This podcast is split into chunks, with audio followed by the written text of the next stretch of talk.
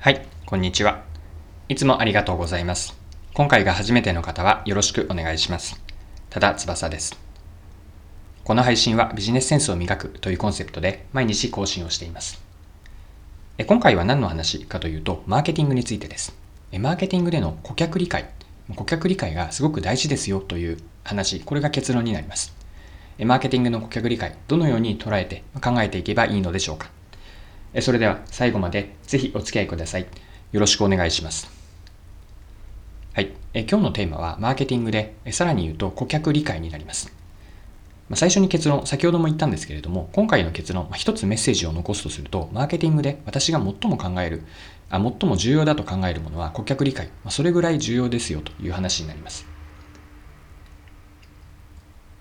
で、えというのはですね、えっと、これは私のマーケティングのあの一言の定義があって、まあ、そこから来ている考え方なんです。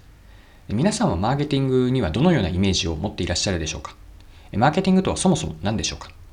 実はマーケティングの定義というのはいろんな方が様々な表現をされています。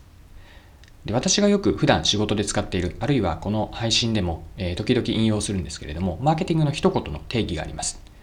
マーケティングとは顧客から選ばれる理由を作る活動全般です。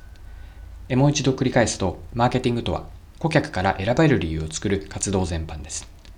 最後に活動全般というふうに表現をしているように、かなりマーケティングを広く捉えてい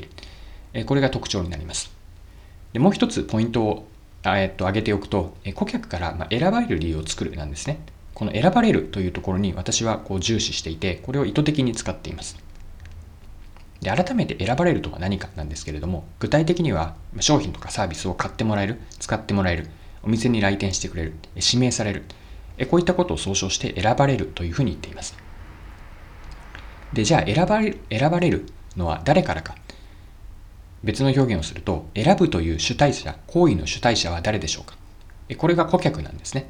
まだ顧客になっていない見込み顧客も含めてなんですけれども、お客さんが選んでくれるからこそ自分たちの商品やサービスは買ってもらえる。そして、えっと、選ばれ続けるからこそ自分たちの事業も持続的に、えっと、運用し続けることができる。で最初に起点になるのは顧客からいかに選ばれるかなんですね。選ばれる存在になるかです。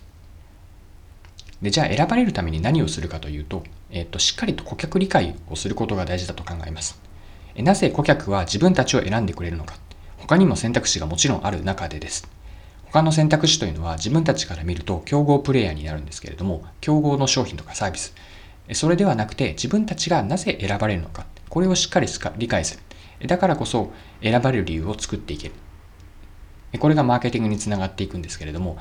で、話を戻していくと、なぜ私がマーケティングで大事なことが、もし何か一つ選べと言われれば、そう答えるのが顧客理解なんです。で、顧客理解のポイントは、まあ、誰がというその人の状況もあるんですけれども、最終的には選ばれる理由を見出すために顧客理解をしていきます。で、こう考えると、あの、顧客理解というのは、あの、終わりがないものなんですね。えというのは、顧客自体が変わっていくからです。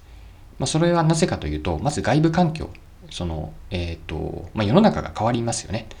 世の中が変わるということは、人々の生活スタイル、あるいはこう仕事のやり方というのが変わってきます。ビジネスの慣習もですね。そうすると、自分たちの見込み顧客、お客さんも変わる。変わるということは、求められるニーズとか期待されることも変わります。それに適応するために自分たちも変わり続けなければいけない。こういった、こう、あの、流れがあるんですけれども、えー、話をもう一度戻すと、えー、顧客理解も一度、まあ、理解をしたとしてもお客さん自身が変わるのでそれに合わせて理解度もしっかりとキャッチアップしなければいけません。で、こう考えていくと、顧客理解というのは、私は、あの、終わりなき人間理解の旅のようなもの、こんな表現をしたいなと思います。人間理解の終わりなき旅です。これが言わんとすることは、先ほど言ったような顧客理解にはいつまでたっても終わりがないからです。一度、まあ、仮に100%お客さんのことを理解した。これも現実的ではないんですけれども、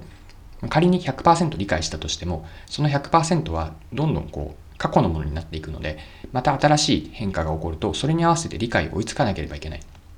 こうしたことから、人間理解の終わりなき旅、これを顧客理解だと続けます。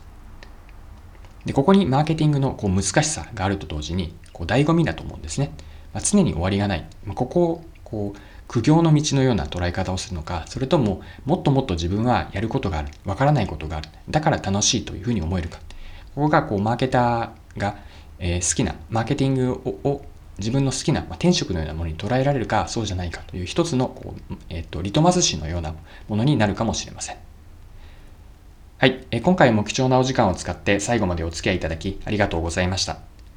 この配信はビジネスセンスを磨くというコンセプトで毎日更新をしています。次回もぜひ聞いてみてください。